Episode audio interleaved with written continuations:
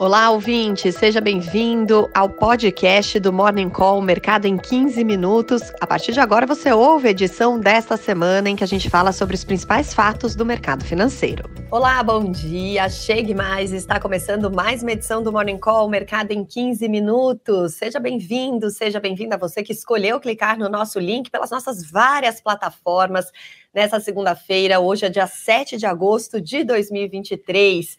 E você também pode nos ouvir em formato podcast a qualquer hora do dia Basta procurar nas plataformas de streaming.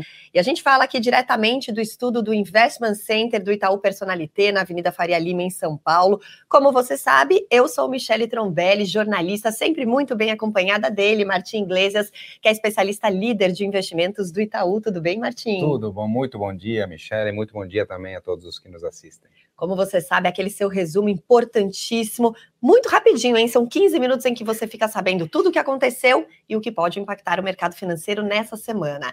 A gente teve na semana passada queda da Selic e também na Bolsa de Valores de São Paulo. Na sexta, o Ibovespa caiu quase 1%, perdeu o patamar dos 120 mil pontos. Fechou a semana com queda acumulada de 0,57% aos 119.507 pontos o corte de meio ponto percentual dos juros não animou muito o mercado, Martinho? Não, de fato não animou tanto. Acho que menos pelo corte, tá, em si, né, que acho que tinha tem de fato fundamentos para ele, um pouco mais pela composição, né, uma divisão de entre os votantes, uma votação 5 a 4 é, é, chega a ser raro. Isso sendo que a parte mais técnica, mais ortodoxa, votou a favor do 0,25%. Isso trouxe algumas preocupações. A principal preocupação é de que o ciclo de corte seja muito forte uhum. e eventualmente abra algum espaço para aceleração da inflação. Então, juros longos, inclusive, chegaram a subir após a decisão. Tá? É, a nossa visão é de que sim, deverá continuar, está escrito lá que deve continuar no ritmo de meio, pode acelerar. E a nossa revisão, nós revisamos, na verdade, a nossa projeção é, para a Selic de 12 é, para 11,75%. Além disso, tivemos outras coisas, tá? Tivemos alguns é, resultados abaixo do esperado, tanto para, para, algumas ações importantes, tanto a Petrobras como o Bradesco. Tá? Isso também influenciou a queda é, durante aí, a, a semana Sim. e particularmente nos últimos dias. Aí.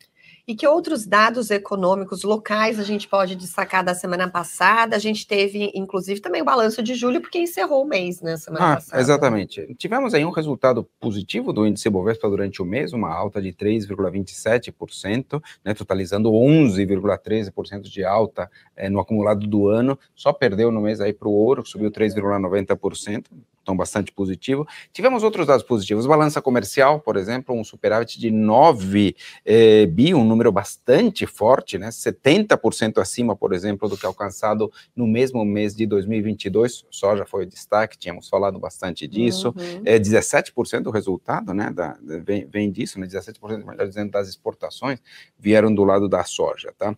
É, além disso, tivemos alguns dados de produção industrial, um aumento de 0,1% melhor do que as expectativas, né, com manufatura contraindo 0,2%, mas o setor extrativo aumentando 2,9%. É, Daqui para frente a gente espera um pouco mais de estabilidade nisso.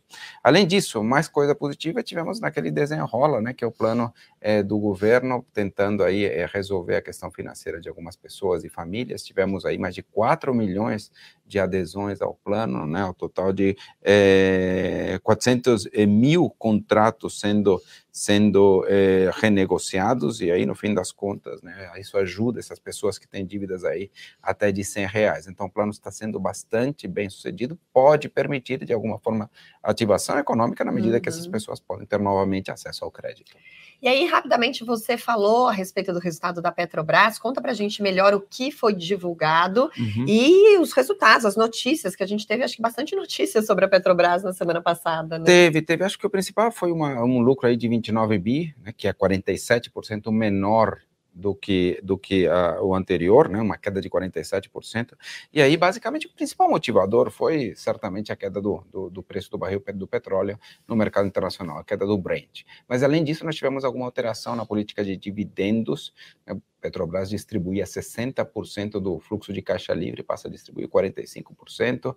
Então, é, de alguma forma, isso acabou trazendo volatilidade para a ação ao longo aí da, da, da semana após o anúncio, tá? Mas temos notícias positivas, né? Tivemos aí recorde na produção é, de, na extração de petróleo e gás natural, que é bastante bom, né? Agora passa para 4,3 milhões de barris por dia, que é uma excelente, uma excelente notícia, certamente, Michele. Legal.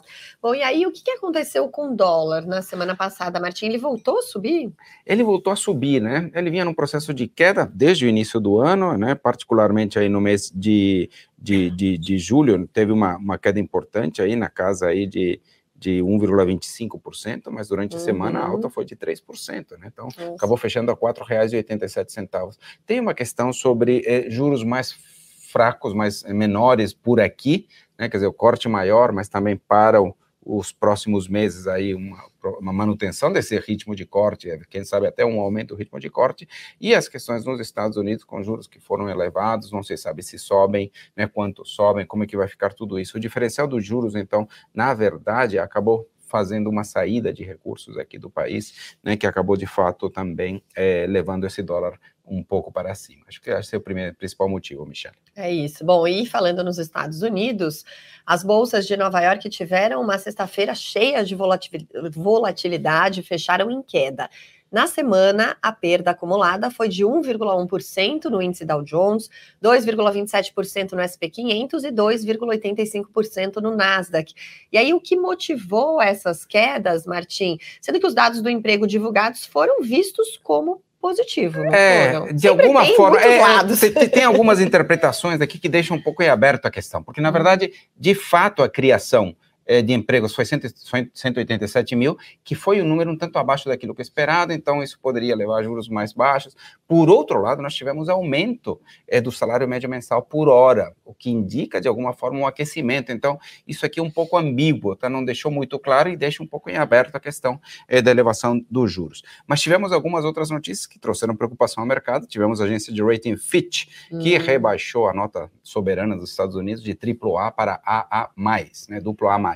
É, isso, obviamente, traz volatilidade, né, traz algumas certas preocupações. A gente tem falado um tanto sobre o limite de endividamento dos Estados Unidos, que de fato preocupa, precisa ser resolvido, é, e isso, de fato, acabou se refletindo nessa mudança da nota. Isso não é a primeira vez que acontece, é a primeira vez pela FIT, mas na verdade é, o S&P já, já, já, já tinha feito esta, esta mudança, Standard Poor's, em 2011, no governo Barack Obama, né, tivemos também um rebaixamento, foi resolvido depois com um corte de gastos né, no governo Obama, e no fim das uhum. contas a questão acabou ficando é, resolvida. Então, duas coisas, questão dos juros, questão é, da FIT, e também que alguns balanços corporativos também que trouxeram alguma volatilidade. Nós tivemos a Amazon, por exemplo, vindo melhor do que esperado, um aumento importante do lucro, mas tivemos a Apple com uma redução importante de receitas, o que também acabou preocupando de alguma forma o mercado. Não é à toa que Nasdaq teve uma queda claro. um pouco maior. Né? Perfeito. Né? Bom, e aí, que outros dados importantes a gente teve e que dão sinais de como anda a economia mundial?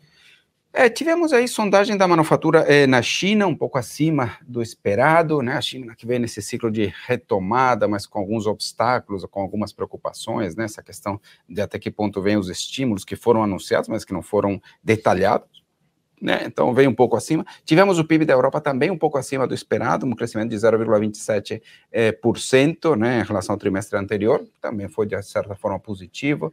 E no Reino Unido tivemos, tivemos elevação da taxa de juros, né? Depois, na semana passada, do, do Fed, do, do Banco Central Europeu, agora a decisão veio do Reino Unido, alta de 0,25 ponto percentual, levando aí a taxa para 5,25. Lembrando que a inflação lá é o lugar onde permanece mais elevado, ele está na faixa de 7,3% na leitura anual, que é bastante elevado, né? Uhum. Lembrando que é uma sociedade, né, como praticamente todos os países desenvolvidos, que não estão tão acostumados a nível de, de, de inflação elevado. Então, não dá para descartar novas elevações dos juros no Reino Unido.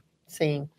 Bom, e aí olhando justamente para esse mercado internacional, que sinais chegam agora na Ásia, da Europa? É, na Ásia fechou misto, um pouco influenciado pelo movimento de sexta-feira de Wall Street, mas também é, esperando esse detalhamento um pouco maior sobre as medidas de estímulos, né? Foram anunciadas o que iam ter as medidas, mas não se sabe exatamente é, o que é. O mercado aguarda mais medidas, então tivemos a China caindo 0,59, Hong Kong caindo 0,12, né? E Tóquio foi exceção 0,29% de alta.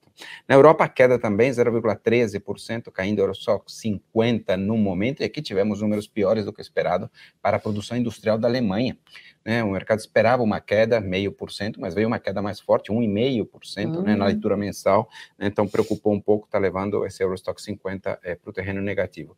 É, em Nova York, os futuros de Nova York operando assim, em terreno positivo, é, Dow Jones futuro 0,19% de alta, S&P futuro 0,29% de alta, então um pouco melhores os sinais ali nos Estados Unidos, mas o conjunto todo é bastante misto. Bom, e atenção para você que nos ouve, agora a gente liga o nosso radar para saber tudo aquilo que pode impactar o mercado financeiro ainda nessa semana. Começamos pelo quê? Pela ata do Copom na terça, né? Acho que é super importante isso, né? Acho que precisa que o mercado aguarda um detalhamento melhor de como é que foi esta decisão. Novamente, a decisão de meio acho que é completamente normal, hum, mas a forma como ela se deu, o mercado espera algum, algum esclarecimento, algum detalhamento. Na China, teremos também na terça dados do setor de crédito. É, na quarta, teremos é, estatísticas de varejo. Uhum. Na quinta, o presidente do Banco Central, Roberto Campos Neto, vai ao Senado falar sobre a política de juros, né, da política monetária, importante. Teremos também estatísticas do setor de serviços e inflação, CPI, índice de preço ao consumidor nos Estados Unidos, número importante. Não é o principal número acompanhado pelo Banco Central americano, que é o PCI, Personal Consumer Expenses.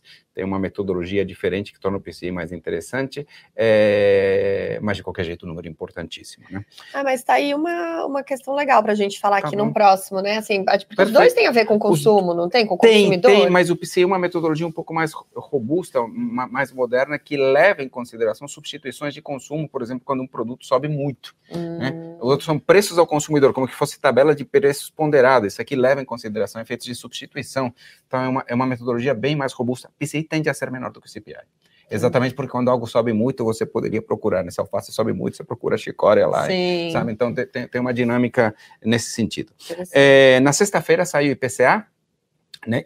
Número importantíssimo, não precisamos falar, o número mais importante da inflação local, né? É, e teremos também o indicador de atividade, o IBCBR, do Banco Central, né? A prévia do PIB. Então, na sexta-feira, números bem importantes aqui no mercado local. Bom, e para fechar hoje, a gente vai falar sobre uma novidade do Tesouro Direto, que a gente, inclusive, já comentou rapidamente é, quando ela foi anunciada lá atrás, mas na semana passada ela foi lançada oficialmente. É o Tesouro Educa Mais. Do que se trata, Martim? Muito legal esse título aqui. Acho que o, o nesse sentido o Tesouro está tá de parabéns. Você pode ter lançado o Renda Mais, agora o Educa Mais. Essa visão de lançar títulos para necessidades específicas das pessoas é muito interessante mesmo.